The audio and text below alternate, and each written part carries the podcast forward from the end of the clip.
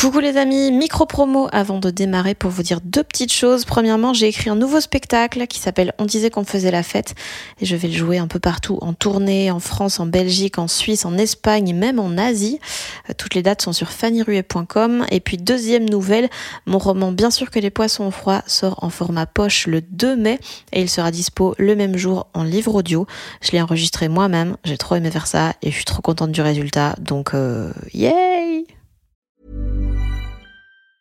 Many of us have those stubborn pounds that seem impossible to lose, no matter how good we eat or how hard we work out. My solution is PlushCare.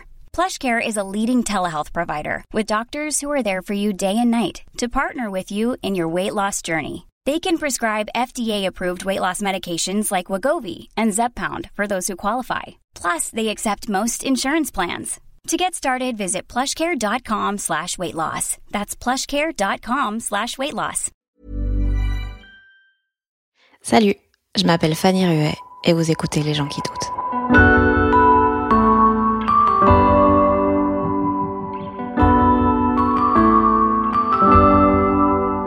Moi, j'ai pas envie de distraire les gens de ce qu'ils vivent, tu vois.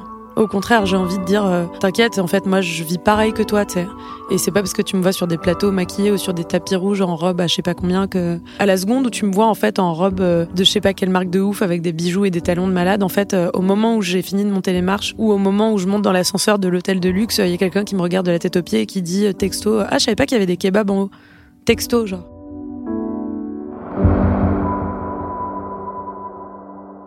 Dans cet épisode, j'ai le plaisir et l'honneur de recevoir une chanteuse et comédienne que j'aime énormément, c'est Camélia Jordana.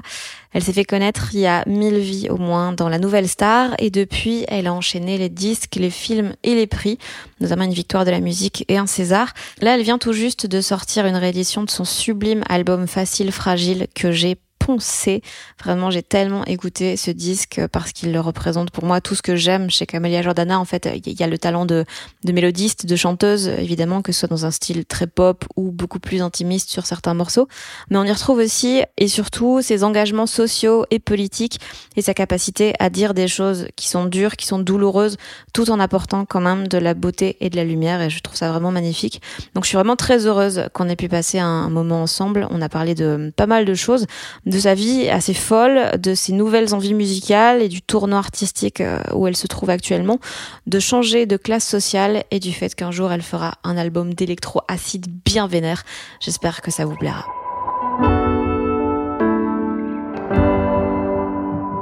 C'est un podcast qui s'appelle Les gens qui doutent? Oui. Évidemment, bah, j'ai tiqué sur, euh, sur la phrase si tu savais comme ça me coûte de ne pas te montrer mes doutes. Euh, elle vient d'où cette phrase? Euh, En fait, facile, c'est ouf parce que cette chanson, elle a, elle a touché plein de gens, mais pour des raisons hyper différentes. Il y en a qui pensaient que c'était une chanson euh, pour les enfants d'immigrés, il y en a qui pensaient que c'était une chanson féministe, il y en a qui pensaient que c'était une chanson d'amour. Genre, plein de gens se sont dit tellement de choses, ce qui est génial avec euh, la musique quand même. Mm. Et euh, je pense qu'elle est juste venue de l'intérieur, quoi. Que moi, je suis dans une, j'étais dans une vibe euh, à ce moment-là. Après, j'ai des doutes tout le temps, tu vois, mais mais là particulièrement, c'était une période de doute pour moi. Le moment où j'ai écrit la chanson. Pourquoi? Euh, parce que je venais changer d'équipe, euh, euh, j'étais dans une relation qui allait de plus en plus mal. C'était peu de temps avant que je me sépare. Enfin, j'étais vraiment, j'avais plus trop de racines, quoi. J'étais Mhm. plus trop ancrée, plus trop centrée, et du coup, je remettais tout en question. Tu sais, c'est juste avant d'enlever la la bande, quoi. Mm. T'es là, tu comptes, tu comptes, tu dis attends peut-être je peux tenir, ouais mais plus je l'enlève, plus, enfin plus j'attends, plus ça va faire mal. Donc en fait entre temps c'est en train de sécher, il faut que je me grouille et tout. Bah là j'étais un peu dans cette période là et on était en train de te, te prendre tous tes doutes en pleine figure et tu dis non deux secondes pas tous en même temps. Et toi, quand t'as ça, t'écris des chansons C'est vraiment ça me sauve. Ah ouais, mais ça, ça enlève le poids ou juste l'exprimer, c'est une façon d'un peu mieux le comprendre et l'appréhender? Je pense que ça enlève le poids parce que les chansons me permettent pas de comprendre. Moi. Ah ouais Les chansons que moi je fais, elles me permettent pas de comprendre. Non, parce que ce que je mets dans les chansons, c'est ce que j'ai déjà digéré. Hmm. Ah, donc il y a toujours 2-3 ans de délai sur. euh, Ouais, je pense parce que, enfin, parfois ça peut être très spontané et du coup c'est marrant de voir aussi en écriture automatique ce que tu sors des fois et t'es genre Hum, intéressant celle-là, tu vois. Mais euh, mais généralement, euh, ce que je garde c'est des choses que je trouve belles à chanter et à dire. Mm. Après, j'ai quand même envie de raconter une chose qui est proche de ce que je ressens, tu vois. Je vais pas chanter l'opposé de ce que je crois, euh, juste pour, parce que je trouve ça beau, quoi. Mais, mais ouais, quand même, euh, je pense que c'est plutôt, euh, c'est plutôt digéré, ouais. Et t'as as quel rapport au, au doute? J'ai l'impression que- qu'il y, a- il y a ce truc, euh, tu vois, où, où tu le montres et en même temps, tu t'es obligé, je pense, dans ce métier, de montrer beaucoup d'assurance, sinon tu te fais bouffer euh, Mm. Très fort, quoi. Euh, ouais, je garde tous mes doutes à la maison. Sauf les personnes en qui j'ai extrêmement confiance, tu vois, mais pour moi, du coup, c'est la maison. Mais à partir du moment où je sors de chez moi, euh, de mon espace et de mon intimité, euh, ouais, ouais, je peux pas du tout montrer les doutes. En fait, je suis tellement, je suis tellement à un endroit fragile que je suis obligée d'avoir une citadelle tout autour. Et à tel point que j'en viens à y croire moi aussi, du coup, tu vois, à, à- à Mhm. ce que je, ce que j'avance et ce que j'affirme, mais, mais parce que c'est maturé en amont aussi, tu vois, justement. C'est, je me pose plein de questions, j'ai plein de doutes, et une fois que, une fois que je me suis documentée, que j'ai réfléchi, euh, que je me suis trompée, que je suis revenue dessus et tout ça, j'essaie d'avoir une position que je tiens. Et à part justement les gens de la maison, euh, l'extérieur, euh, parfois je peux être surprise évidemment et me faire choper en plein vol par l'extérieur et me dire ah putain mais regarde là en fait on t'a fait déplacer, tu t'en es même pas rendu compte et c'est pour le mieux, pas Mhm. toujours. Mais généralement c'est plutôt les gens de l'intérieur qui sont susceptibles de de me faire bouger ouais. Et dans, dans ta musique, dans ce que tu crées, le doute, il a, il a quelle place? Est-ce que, est que des fois, tu fais quelque chose et tu dis ça, je sais que j'en suis fière et je peux le défendre pendant des années Ou est-ce que des fois, tu dis ça, je n'ai aucune idée de ce que j'en pense? Euh, de moins en moins. Ah ouais Je pense avec le temps. Quand j'étais plus jeune, ouais. J'étais vraiment en me disant mais qu'est-ce que c'est qu'est-ce que je fais qu'est-ce que là je suis en train de kiffer mais en vrai demain si je le fais écouter à telle personne plus telle personne est-ce que je l'assume toujours autant et est-ce que ça me fait toujours autant kiffer tu vois? Tu, tu prenais moins de décisions, tu prenais moins toutes les décisions toi-même aussi à l'époque. oui oui mais du coup c'était d'autant plus délicat parce que c'était des décisions que j'allais devoir assumer seule Mhm. euh, publiquement en mon nom et avec ma tête. Et euh, du coup, ouais, je pense que ça m'a pris du temps, mais je continue évidemment de douter, tu vois, quand je, quand je crée des choses, là en plus je suis à un tournant euh, artistique où vraiment dans mon travail je suis en train de me dire, mais en fait, euh, genre, est-ce que j'assume concrètement d'avoir envie de raconter ça et de cette manière-là, avec ce son-là, et de moi en mon nom sortir cette musique-là, là vraiment? Ou non, concrètement, c'est un peu loin quand même de soit de ce que j'ai envie de faire, soit de ce que j'ai fait, soit de celle que je suis. Ou est-ce que justement, c'est en fait la question euh, de l'identité, tu vois, elle, elle est, elle est mo- mouvante elle aussi. Donc je me dis tout le temps, mais est-ce que finalement c'est pas ça moi aujourd'hui, tu vois, même si c'est si loin. Et de tout ce que ça a pu être? Pourquoi tu as un tournant là pour, enfin, qu'est-ce que t'as, genre composé les nouvelles choses qui sont loin de ce que tu as pu proposer Ouais. avant. En fait, j'ai des envies différentes, très très différentes de ce que j'ai fait jusqu'à maintenant. Peut-être que les gens ils vont dire non, c'est logique, c'est la suite Mhm. logique, et peut-être qu'en fait ça le sera, je sais pas, tu vois. Mais aujourd'hui, je le vis comme un vrai tournant. Euh, D'abord parce que j'ai envie de produire seule ma musique, Mhm. et en plus parce que, euh, enfin, de produire, d'arranger, parce que je produis déjà ma musique, mais Mhm. là j'ai envie de, je suis déjà ma propre productrice, mais là j'ai envie d'être seule derrière mon ordi, mes claviers, et de faire ma musique. Mais euh, aussi en termes de, de couleur et de genre, tu vois, j'ai envie d'assumer des choses que j'ai jamais assumées jusqu'à Du coup, maintenant. maintenant, je t'imagine faire de la techno et tout. Mon rêve. tu sais que j'ai fait une liste des albums que je voulais faire. Elle est longue comme mon bras, tu sais. ah ouais Avec que des genres différents à chaque fois. Et à chaque fois, je dis, un jour, je ferai un album comme ça. On me fait genre, yes. non, je te jure, j'ai trop envie de faire plein de choses, moi. hein. Un jour, je ferai un album folk. Un jour, je ferai un album euh, que a cappella. Un jour, je ferai un album jazz. Un jour, je ferai un album électro acide vénère. je te jure. en fait, on croit pas comme ça. Un jour, je ferai un album de rap aussi. Peut-être un jour, je vais faire un album qui sera un mélange de tout ça, je sais pas, tu vois. Mais je sais que j'ai vraiment envie d'aller diguer d'exploiter vraiment chacun de ces genres-là, parce que c'est des trucs que j'aime trop écouter, que j'aime trop faire, quoi. Et, et maintenant, comment tu, tu te situes vis-à-vis de la vie des gens? Parce que tu as, fait des albums qui étaient un peu plus confidentiels, on va dire, parce que vraiment tu t'es écouté totalement.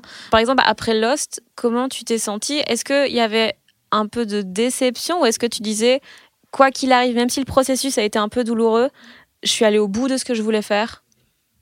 Hmm, Il m'a fallu du temps pour en arriver là. Ah ouais Oui, parce que en fait, quand pendant 4 ans, tu te bats matin, midi et soir et qu'on te manque de respect euh, partout, dans tout ce que t'es, parce que la seule chose qui a marqué sur ton visage, c'est que tu rapportes pas d'argent et que t'en Mhm. fais perdre. ben du coup ta vie elle est pas marrante quoi. Et euh, après, j'ai vécu des choses sublimes grâce à cet album et euh, je regrette absolument pas de l'avoir fait. En fait, quand je le réécoute, je suis hyper fière. Je pense que c'est peut-être mon meilleur album. Et enfin, j'adore chacun de mes albums, tu vois, mais je sais pas, en fait, le fait de l'avoir fait pour moi, ça fait que j'ai fait vraiment aucune concession du début à la fin. Et euh, je sais pas si je le referais hum, en allant aussi loin. Ce qui est sûr, c'est que maintenant, j'ai envie de faire un album euh, en pensant aux gens et en pensant à la scène. Mm. C'est la première fois que je pense à un album comme ça aussi. Ah ouais? Ouais. Bah, Lost, c'était vraiment un un cri du cœur euh, salvateur. Enfin, j'allais vraiment mal, quoi. Et j'avais besoin de mettre de la lumière sur tous les sujets que j'évoque dans l'album euh, pour tenir, quoi, tu vois. Mais, euh, mais c'était c'était une période vraiment difficile. C'était vraiment dur. C'était vraiment vraiment dur. C'était le début de l'islamophobie permanente, quoi. Tu vois, Mhm. c'était c'était pas juste oups, on a dit un truc raciste, c'est gênant. Non, c'était le début de en fait, euh, vous avez pas votre place et vous êtes pas chez vous, quoi. Mm. Et euh, mais c'était euh, le début de décomplexer, assumer, public, quotidien, sans problème. Donc c'était dur pour moi à vivre en me disant. euh, En fait, si tu veux, c'était étrange pour moi parce qu'en plus j'étais très. J'étais très euh, whitewash, tu vois. J'étais très genre, je me lisse les cheveux, euh, je parle comme il faut, je suis dans tous les codes. Du coup, j'ai accès à un endroit auquel, euh, a priori, les gens qui sont censés me ressembler n'ont pas accès, tu vois. Et du coup, le fait d'être là, ça faisait que que tu sais, c'est un peu comme quand t'es avec un mec toxique et qu'en fait, euh, ou que t'es avec un mec beaucoup plus vieux et que t'es pas déconstruite euh, ce que j'ai été, tu vois, pas déconstruite et avec des mecs plus vieux. Et où en fait, euh, la société patriarcale est telle que dans ta, dans ta tête, tu te dis, mais du coup, j'ai tellement de valeur parce que je suis avec ce mec-là, tu vois. Bah là, c'était pareil, en fait. C'était, euh, du coup, je me disais, putain, mais j'ai une valeur de dingue, j'ai réussi à infiltrer inconsciemment, évidemment, tout ça, tu vois. Mais je pense qu'il y avait une partie de moi qui se disait, putain, j'ai eu, j'ai réussi à infiltrer cet espace-là. Et donc, euh, bah, quand t'es à un endroit où, euh, où normalement t'as pas le droit d'aller, t'as pas le droit d'être et t'as pas le droit d'y accéder, bah, c'est hyper euh, valorisant pour ton ego et pour, euh, tu vois, de te dire, euh, putain, ça y est, j'ai accès à cet endroit, quoi. Donc, euh, tu vois même pas où est le problème. Donc, si tu veux, comme j'étais à cet endroit-là, et j'insiste vraiment tout ça de manière, je pense, très inconsciente, c'est des choses dont je prends conscience là très récemment avec le temps. Euh, mais parce que je travaille beaucoup maintenant sur la question de mon identité et tout. Mais, mais à l'époque, en fait, inconsciemment, le fait d'avoir accès à cet endroit-là, et que, en fait, du jour au lendemain, je sois dans la team des malvenus, que ce soit hyper prononcé, si tu veux, j'ai senti la Mhm. différence. Et, euh, et tu vois, le racisme, j'ai toujours connu. Enfin, c'est pas parce que j'avais les cheveux lissés que, que j'avais plus droit au racisme, comme tout le monde. Enfin, comme toutes les personnes racisées. Mais, euh, mais si tu veux, c'était moins frontal. Et donc, Lost, c'était vraiment euh, ce truc-là, quoi, ce moment de, de prise de conscience, en fait, de, de l'image que tu, renvoies, que tu renvoies aux gens en tant que femme et en tant que personne racisée, ouais. Euh, Je sais pas si t'as vu, il y a Raphaël Connard qui était dans Click il y a quelques temps. Il a eu une réflexion hyper intéressante sur le fait que. euh, Salut, ici la Fanny du montage. Euh, je vous mets un court extrait de ce dont je parle parce que j'ai très très mal expliqué. Ouais, moi j'ai un collègue qui m'a dit un truc, il m'a dit une phrase. Il m'a dit Tu te rends compte que vos préoccupations, elles sont insolemment culturelles? Et quand il m'a dit ça, ça m'a un peu foudroyé le cerveau parce qu'il a, il a raison, tu vois. Ça fait partie. Déjà, on sert à divertir, donc peut-être possiblement à anesthésier quelque peu pour maintenir dans l'inaction des gens qui pourraient par ailleurs vouloir manifester euh, des mécontentements justifiés. Et donc le fait que qu'on soit préoccupé par euh, le fait de de ce besoin de divertissement et tout, déjà, euh, il nous définit en tant que privilégiés euh, d'une certaine façon, de par la, la simple préoccupation. Je pense que ça dépend de ce que tu racontes dans ton art, quand même, non? Je sais pas. Toi, j'ai lu dans l'interview que tu disais que, que l'idée de divertir, ça te plaisait pas du tout. Moi, je préfère. euh, Enfin, j'ai toujours voulu, euh, gamine, je me disais, ok, je serais performeur, tu vois, je ferais de la scène. Ah ouais? Ouais. Enfin, tu vois, moi, quand j'étais gamine, on faisait des réunions familiales, j'organisais des spectacles, je mettais en scène. Il y avait des dérapages avec des landaux, avec des, des- mes cousins qui faisaient des, des vieilles dames et on mettait du déodorant pour faire le dérapage. Enfin, tu vois, c'était genre n'importe quoi. Mais. euh, Enfin oui, j'ai toujours voulu faire ça. J'ai toujours voulu être sur scène et faire de l'art et exprimer des choses avec mon corps, avec ma voix, avec des mots et tout. Euh, le divertissement, c'est quand même un concept, quoi. Après, euh, entertainer, enfin, c'est le même principe que le divertissement, mais t'as quand même, je veux dire, il y a des artistes qui ont pour démarche uniquement de distraire les gens, en fait. C'est la question. Dans le divertissement, en fait, moi, c'est la notion de distraire qui me Ouais, dérange. divertir et distraire, c'est deux choses en fait assez. euh, Ouais, et en fait, distraire, ça me dérange parce que moi, j'ai pas envie de distraire les gens de ce qu'ils vivent, tu vois. mm, Au contraire, j'ai envie de dire, euh, t'inquiète, en fait, moi, je vis pareil que toi, tu sais. mm. Et c'est pas parce que tu me vois sur des plateaux maquillés ou sur des tapis rouges en robe à je sais pas combien que que en fait euh, même à la seconde où tu me vois en fait en robe euh, de je sais pas quelle marque de ouf avec des bijoux et des talons de malade en fait euh, au moment où j'ai fini de monter les marches ou au moment où je monte dans l'ascenseur de l'hôtel de luxe il y a quelqu'un qui me regarde de la tête aux pieds et qui dit texto ah je savais pas qu'il y avait des kebabs en haut texto genre mais euh, j'ai pas envie de distraire les gens de ça j'ai pas envie de dire aux gens euh, vas-y pense à autre chose et libère-toi l'esprit tu vois. J'ai envie qu'on se retrouve ensemble et que d'abord en fait on d'abord on pleure ensemble d'abord on se raconte nos galères et après on met de la lumière dessus pour pouvoir finir en jumpant tous ensemble et en étant heureux et heureuse. Mais arriver direct en disant vas-y jump et oublie tout non. Je trouve pas que ça marche moi d'oublier les choses en fait. Je trouve que ce qui marche c'est de les regarder en face de les affronter de dealer avec de mettre des mots dessus de les exprimer de réfléchir à comment tu te sens par rapport à elles et du coup après tu peux te sentir mieux mais en fait, euh, vivre des trucs trash et te dire non, ça va, c'est cool, t'inquiète, viens, on saute en l'air. Non, moi, ça marche pas avec Toi, moi. c'est pas le déni ta Non. technique. Non, ça marche pas du tout. Si je fais ça, je finis par me faire mal, en fait, donc ça sert à rien. Même physiquement, je veux dire, vraiment. Donc, euh, non, ça marche pas. Ok. Euh, là, tu as sorti la réédition de, de ton album. Euh, Il y avait déjà 20 chansons. Ouais. Il y en a 10 de plus. Jusqu'où tu vas aller Mais ouais, T'en avais combien déjà 40. au moment 40. Au moment de sortir l'album, j'en avais 40. Donc ça veut dire que sur 40, il y en avait 30 qui étaient bonnes au point que tu veuilles les sortir. C'est énorme. Ouais, c'est cool. J'avoue, c'est assez cool. non, mais il y en avait 40. Non, non, il y en avait 40 que je voulais sortir. Ah ouais? En fait, il y en avait 40 que je voulais sortir. Et on m'a dit, mais si tu sors 40 chansons, les gens vont jamais écouter 40 chansons d'un coup. Donc en fait, tes chansons, tu vas juste les jeter. Ouais. Donc sortons. De toute façon, j'avais déjà l'idée du double album Mhm. de Facile Fragile. Et en fait, on m'a dit, mais fais un double album avec 10 chansons de chaque côté, tu gardes tes 20 chansons et tu fais une réédition plus tard. Parce que sinon, les gens, ils vont, la, ils vont. En fait, tu vas vraiment jeter tes chansons à la poubelle. Mhm. Donc j'ai suivi ce conseil. Et puis euh, j'ai fini par sortir cette réédition parce que aussi, euh, bah, déjà tu vois, c'était pas plus mal parce qu'avec le temps, euh, il y a plein de chansons que j'avais beaucoup moins envie de sortir. Même si euh, j'aurais pu les sortir, j'avoue. Mais euh, je les trouvais moins essentielles, tu vois. Je les trouvais cool et je les aimais, mais j'étais pas dans la même vibe que pour les 10 qui sont sortis, tu vois, où je me disais Mhm. non, elles, elles doivent sortir quoi qu'il arrive. Et ces 10 chansons-là, en fait, comme elles ont été faites à cette époque-là, je pouvais pas les décorréler de cet album, tu vois, c'était Mhm. insensé pour moi. C'est comme si te disais, bah vas-y, là, tu sors tes 30 premières minutes, puis les 15, tu les sors 8 mois après, tu vois, Mhm. t'es genre, bah. En fait, c'était la même conversation, donc non. Ouais. Et euh, mais du coup, t'écris blindé. Ouais, j'écris beaucoup. Je faisais beaucoup, beaucoup, beaucoup de séances. Mais c'est quoi une séance pour toi Une séance, c'est une séance de studio où tu retrouves des gens en studio, ou alors je me retrouve seule face à mon piano et je fais une chanson, tu vois. Il y a Ah eu oui, une un période où ouais, c'était euh, obsessionnel, je pouvais faire genre trois séances par jour, quoi. Alright. Ouais, non, j'aimais trop, j'aime trop. Franchement, j'aime trop, c'est mon jeu préféré, faire des chansons. J'aime trop.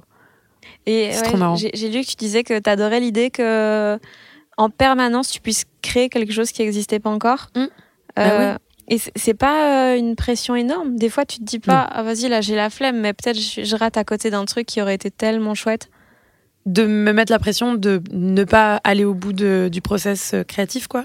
Euh, bah de ouais, si à un moment tu dis vas-y là non, je prends mon jour off, euh, non non non, je sais pas. Bah, déjà, je prends pas de jour off. Nickel. bah, c'est ça la solution, ouais. Déjà, j'avoue, je prends pas de jour off, donc j'ai pas cette pression-là. Euh, et les rares, rares, rares, rares fois. Enfin, je te dis ça en même temps, je bullshit un peu parce que j'ai eu un mois de vacances cet été. Oh là là, madame. Bah, c'est énorme, hein. moi, en vrai, c'est une dinguerie. Je devais faire un film qui finalement n'a pas été financé. Donc, au lieu d'une Ouais, semaine, je c'est me pas suis des retrouvée. vacances, c'est juste. Bah, au lieu d'une semaine de vacances, je me suis retrouvée avec un mois, Ouais. ce qui était cool. Et euh, non, les rares fois où je suis off. euh, En fait, quand je suis off, si je suis chez moi, je vais kiffer faire une chanson, tu vois. Mm. C'est trop précieux comme temps pour moi. Mais euh, j'apprends de plus en plus à lâcher prise. Genre, tu vois, si je suis épuisée, je me dis en fait là, si tu fais un truc, tu vas faire mal, donc fais pas. Mm. Tu vois. Dors, appelle une pote, regarde un documentaire animalier, et demain ça ira mieux, tu vois. Et t'as enfin, tu vis quand? Bah en fait, moi c'est ça ma vie. Moi c'est vraiment ça ma vie quoi. J'ai la chance d'avoir un entourage exceptionnel parce que déjà c'est des gens formidables. Vraiment, ce sont des personnes. euh, J'ai beaucoup de chance quoi parce que je suis pas sûre que que beaucoup de gens aient la, cette chance-là dans la vie que de rencontrer des êtres aussi bons. Et, euh, et en plus de ça, euh, ce sont des personnes qui comprennent mon mode de vie. Donc en fait, on peut genre pas se donner de nouvelles pendant un mois et demi et au moment où on s'appelle, on va passer deux heures au téléphone en FaceTime dans nos lits chacune ou chacun et, se raconter nos lives, rire, pleurer, euh, résoudre des trucs de nos vies sans s'en rendre compte et quatre secondes après, euh, vas-y, on repart pour la guerre et on se donne des conseils sur nos vies folles et, et on s'envoie juste un bisou quand on rentre dans un train ou qu'on part, je sais pas où, tu vois, mais c'est vraiment des modes de vie en fait. C'est vraiment ça nos vies quoi. Donc t'as jamais de frustration de ah là je là j'ai envie de prendre du temps pour euh, recharger des choses, pour vivre des trucs, pour euh, faire laisser place à la spontanéité quoi.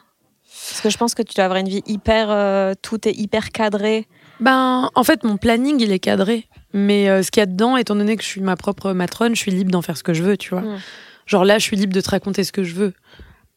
En vrai, je peux m'inventer à chaque fois, tu vois. Là, juste avant, j'étais chez Culture Box, je fais un piano-voix. Je suis là pour chanter, tu vois. Je Mm. rencontre la horde, c'est c'est trop beau. Et, euh, et euh, ce soir, je vais au concert de Benjamin Clementine à, Clementine à Pleyel. euh, c'est trop beau. Enfin, tu vois, c'est que des moments de ouf, en fait, à chaque fois. Après, c'est énormément de travail, c'est difficile. Parfois, il y a des trucs archi relous que j'ai pas du tout envie de faire.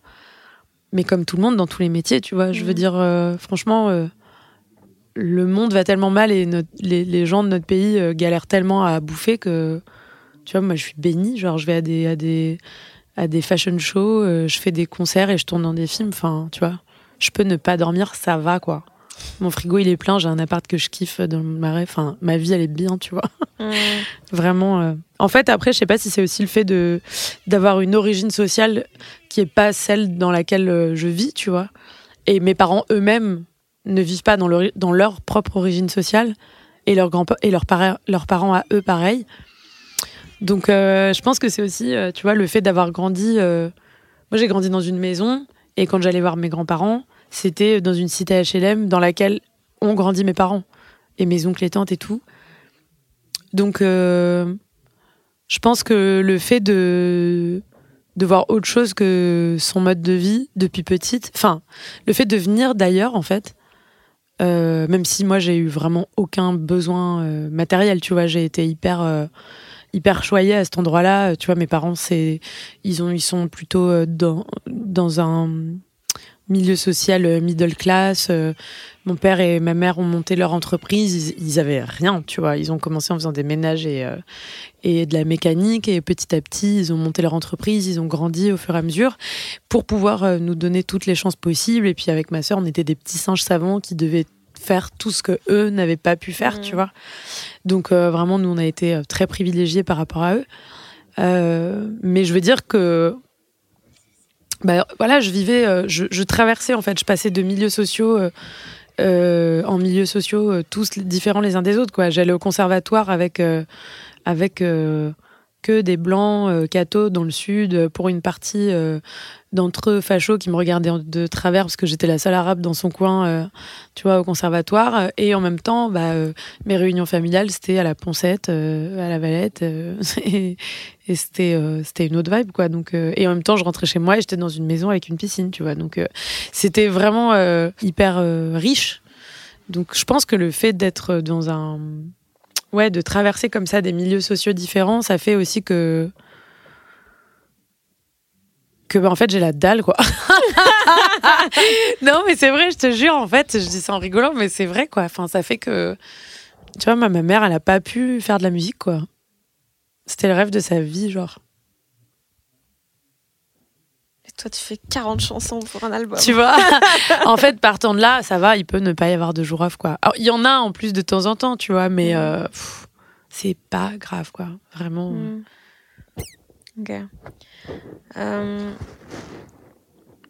Attends, je vérifie pour pas te mettre en retard. Ok, 30 minutes. Euh, Tu, tu disais de tu veux produire ta musique et tout. J'ai l'impression qu'au fil des albums, tu es de plus en plus indépendante sur tous Mm. les niveaux. Euh, ce qui fait que maintenant, es un, je suppose que tu es un peu obligée de prendre des décisions aussi qui n'ont rien d'artistique. Mm. Euh, et comment tu fais pour. euh, parce que des fois, les intérêts d'une carrière vont à l'encontre des intérêts artistiques. Ouais. Et comment tu fais pour euh, ne pas te perdre là-dedans? Bah, il y a des moments où je laisse mon cerveau d'artiste à la maison, je pars en rendez-vous et je suis une banquière, quoi. Et je parle de moi comme d'un t-shirt.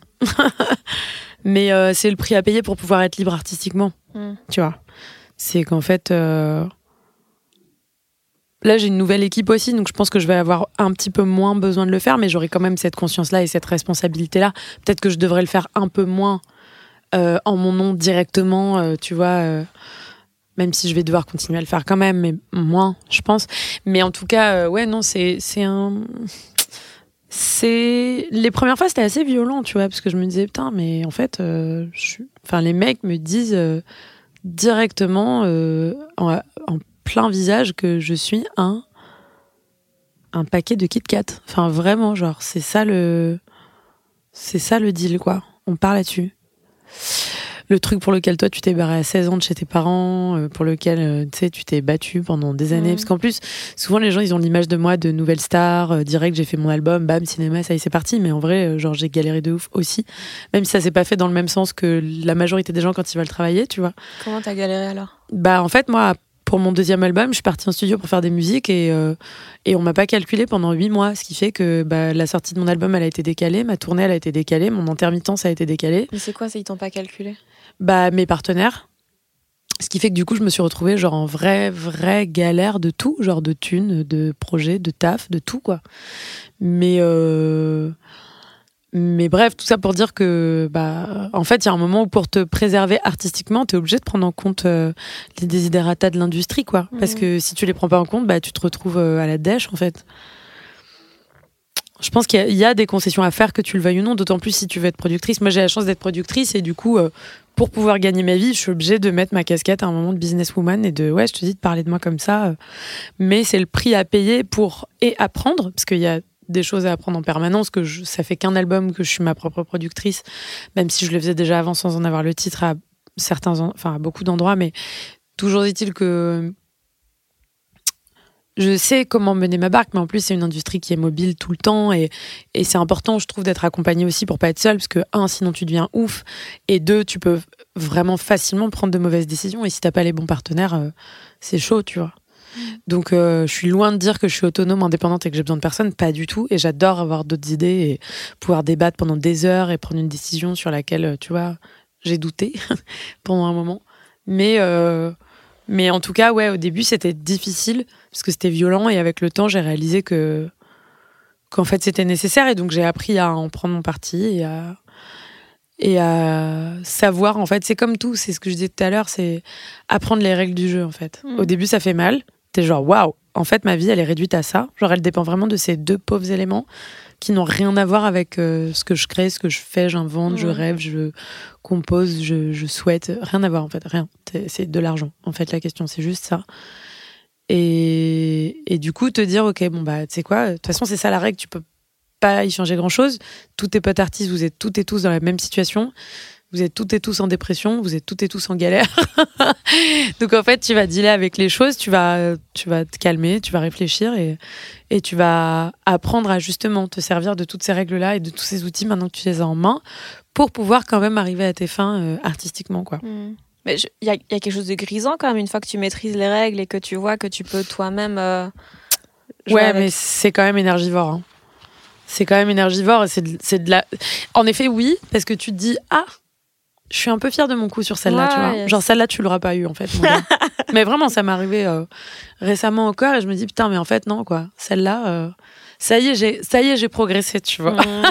Genre en fait, euh, non seulement je me fais respecter, mais en plus en termes de business, c'est moi qui te montre que tu te trompes en fait. Mm. Et c'est moi qui ressors vainqueur du truc, pas vainqueur, comment on pourrait dire? Vainqueuse. On peut dire vainqueuse hein, si tu veux. Ok, vainqueuse. Et euh, ça, c'est extrêmement satisfaisant, ce que tu te dis. Genre, en plus, ce qui est encore plus savoureux, c'est quand tu le fais sans même t'en rendre compte. T'es genre, bon, là, en fait, je dois juste trouver une solution, donc je fais comme ça. Mm. Et à la fin, t'es genre. Mais du coup, j'ai trop géré là, en fait, le dos. je vous ai tous mis à l'amende et j'ai trop géré ma manœuvre, tu vois, sans t'en rendre compte, quoi. Mm. Donc, euh, c'est cool. Ça veut dire que t'as des automatismes qui rentrent et qui sont cool. D'autant plus quand, à la base, ça part juste de l'intention de sauver ton truc, sauver Mm. ton projet, sauver, tu vois. Mais. euh, mais c'est vrai que c'est périlleux, quoi. T'es sur des œufs, et puis c'est important aussi après d'être reconnaissante, je pense, envers les personnes avec lesquelles tu bosses, les personnes qui euh, t'accompagnent, qui te lâchent pas, qui te soutiennent. Et ça, c'est aussi hyper important, quoi. C'est un milieu, la musique, moins que le cinéma, mais où tu es quand même vachement dépendante du, de la vie et du désir des autres. Euh, là où le cinéma, tu l'es complètement parce que tu peux pas juste être actrice toute seule euh, dans ton coin. Euh, c'est pour ça que tu gardes les deux ou est-ce que tu pourrais n'en faire qu'un seul? Non. Non, je pourrais pas en faire qu'un seul, j'aime trop les deux. Euh, je continue la musique parce que j'aime trop ça. C'est, c'est, c'est l'amour de ma vie, la musique. C'est, c'est spirituel, quoi. C'est sacré, en fait. C'est, c'est sacré. Et le cinéma, ça t'apporte quoi? Parce que la musique, c'est très fort être soi-même et le cinéma, c'est l'inverse. Très fort être quelqu'un d'autre. Bah, c'est ça que ça m'apporte, justement. C'est de pas être moi pendant un temps et c'est très reposant. et puis, l'air de rien, en fait, les tournages, euh, ça peut être bien trash. euh, en fonction des gens avec lesquels tu travailles, ça peut être trash en fonction euh, des conditions, en fonction des budgets avec lesquels tu peux créer des choses et donc euh, parfois c'est système euh, même plus D mais Z et, et c'est des conditions trash. Il y a des fois où c'est archi euh, confortable et tout et des fois pas du tout. Mais en tout cas, il y a un endroit où c'est confortable pour moi, c'est qu'il y a des horaires et des week-ends. Ouais. Donc souvent, ça, il se trouve que du coup, ça fait des soirées, des week-ends pris pour autre chose, mais ça m'ajoute un, ça m'apporte un cadre en fait que j'ai pas du tout quand je suis pas en tournage, que ce soit pour la musique, la mode, euh, tu vois.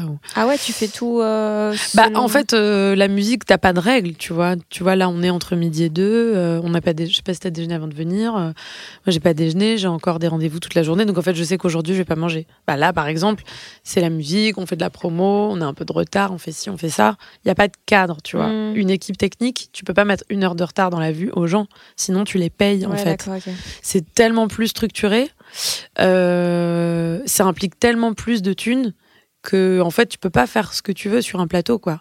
Tu es obligé de respecter euh, des horaires et euh, après tu peux le faire, tu vois quand tu fais un tournage, tu prévois un nombre d'heures supplémentaires mais pour l'ensemble du tournage. Donc tu vois plus ou moins comment tu gères ton dispatchage de d'heures sup et tout. Mais non, c'est quand même c'est plus c'est tellement plus structuré en fait un tournage, c'est l'armée, quoi. C'est hyper hiérarchisé. euh, Il y a. euh, il y, a, il y a la loi en fait qui entre en jeu. Alors elle n'est pas toujours respectée, mais elle est là, elle existe en tout cas. Mm. Là où en musique, euh, c'est un niveau de freestyle, mais laisse tomber. c'est une industrie qui est euh, pas du. Tu vois, les artistes, on est. je connais pas d'artistes syndiqués, moi. Je crois que j'en connais genre deux. Ah, je savais même pas qu'il y avait des syndicats. bah voilà, tu ouais. vois. Ok. Non, c'est une ambiance, il y a encore beaucoup de choses à faire. Après, c'est génial. Je sais qu'il y a plein d'artistes qui se mobilisent, plein d'organismes, plein de, plein de, de collectifs et tout qui s'organisent pour protéger euh, les artistes, euh, la manière dont les choses sont structurées, comment. Il y a, il y a- il y a plein de, de gens qui se mobilisent sur comment protéger les artistes via les contrats, etc. Mais c'est encore vraiment au début, tu vois. C'est. euh, Donc, non, les tournages, c'est plutôt reposant du coup. C'est quoi le rôle euh, de tes rêves? J'en ai deux. Euh, J'en ai deux. J'adorerais jouer une personne euh, malade psychiatriquement. Ok. Et j'aimerais beaucoup jouer un homme. Ah ouais? Mm. Pourquoi? Ben, parce que je pense que c'est l'une des choses que j'aurais le plus à construire, tu vois. Donc c'est un challenge de ouf. Et en même temps, en fonction du perso, il y a des trucs de ouf à créer, je pense. Il y a, y a des, ce serait fou en fait. ce serait vraiment dingo. J'adorerais ça. le, le rôle de la, la personne euh, malade euh, psychiatriquement, il y a un des clips, je sais plus lequel c'est, où tu fais des chorés, à chaque fois tu changes euh, de perso. Ouais, le monde en main. Et et il y a un des persos où justement tu as ce truc de lâcher prise, de folie. Qui était très surprenant à voir parce que je pense que c'est la seule fois où je t'ai vu euh, ne pas avoir le contrôle. Enfin, tu vois, être dans un truc de lâcher prise et donc c'est très surprenant. Euh, bah écoute, tant mieux. Euh, moi, j'adore, j'adore ce clip. On l'a chorégraphié avec Kif et Kamé. Et euh, j'avais trop envie de danser. Et en fait, ouais, Le Monde en moi, c'est une chanson bah, littéralement sur le patriarcat. Et j'avais trop envie de raconter plein de plein de masculinités et, et plein de manières dont elles sont vécues. Y compris ce degré de, folie, quoi. Jusqu'où euh, la masculinité euh, toxique, en tout cas, peut aller. Et, euh, et tous les angles morts de des injonctions aussi faites aux hommes, hein, parce que encore une fois, le féminisme, le principe c'est que c'est bon pour les femmes, mais aussi pour les hommes. En fait, l'idée c'est de libérer un peu tout le monde et qu'on se foute la paix à soi-même, hein, j'entends, chacun et chacune, et du coup, de facto à, l'autre aussi. Mais ouais, ouais, j'aimerais trop moi jouer quelqu'un de taré en fait. Je trouverais ça trop, trop, trop cool. En fait, moi, les, les, gens malades euh, psychiatriquement, c'est généralement euh, des, des profils que je repère très vite parce que je suis familière avec ça. Et du coup, euh, dans la vie au quotidien, je peux pas parce que c'est trop énergivore pour moi et du coup, je m'en protège beaucoup. Mais en revanche, ça a quelque chose d'extrêmement fort et qui me fascine, moi, vraiment. Parce que c'est un endroit du cerveau qui est pas construit comme tout le monde et euh, ça donne lieu à, à un endroit du cerveau humain qui est pas euh, calibré, en fait. Qui est pas calibré pour la société, tu vois. C'est une sortie de route. Et ça, c'est un endroit qui m'intéresse trop, quoi, parce que du coup, il y a une liberté, mais folle. En fait, tu sors de tous les codes. Tu fais des dingueries. Tu fais que des dingueries. Et alors, c'est très violent, hein. Mais, euh, et je pense que c'est pas cool à vivre du tout. Mais euh, en revanche, à interpréter, je pense que c'est, ça doit être incroyable. Incroyable. Je, je, je rêve de pouvoir faire ça, ouais. Comment tu sais que quand tu travailles un rôle, t'es au bon endroit Que t'as le perso? Je pense que c'est beaucoup de conversations avec les réals quand ils, se posent- quand ils sont disposés et disponibles à en avoir. Et euh, je pense qu'à la lecture du scénario, tu te fais quand même une idée de, de la personne que tu as envie de raconter, quoi. Et de la personne que la personne qui réalise a eu envie de raconter en l'écrivant. Euh, et euh, ouais, le travail commun, puis la documentation en fonction, tu vois, de en fonction de qui t'es. Et puis je crois sincèrement qu'il y a un truc qui se joue dans les choix des scénarios que t'interprètes. Après, peut-être que c'est pas du tout le cas pour d'autres, mais moi je sais que ça marche vraiment comme ça. Il y a toujours un. Pour moi, les films, c'est comme des réparations en fait.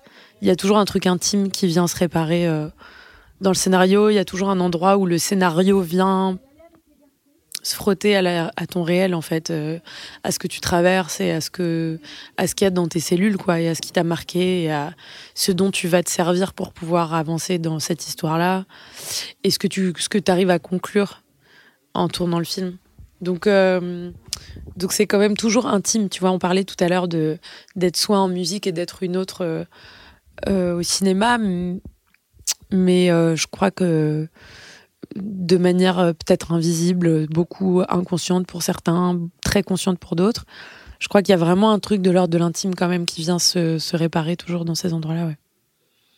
Donc le fait que toi, tes, tes rôles de rêve, ce soit soit un homme, soit quelqu'un qui, qui n'est pas calibré pour la société, ça dit quoi?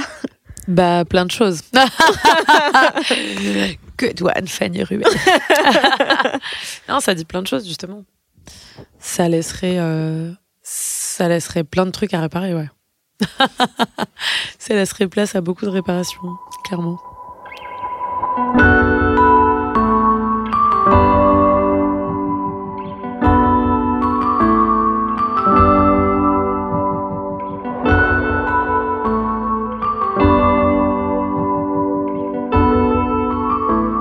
J'espère que l'épisode vous a plu. Il est assez court par rapport aux autres, je sais. Il y avait pas mal de retard dans son planning, donc on a eu moins de temps que prévu, ce qui m'a un peu perturbée. Donc j'ai survolé des sujets que j'aurais aimé creuser et tout, et puis de manière euh, générale, j'ai pas été très très bonne.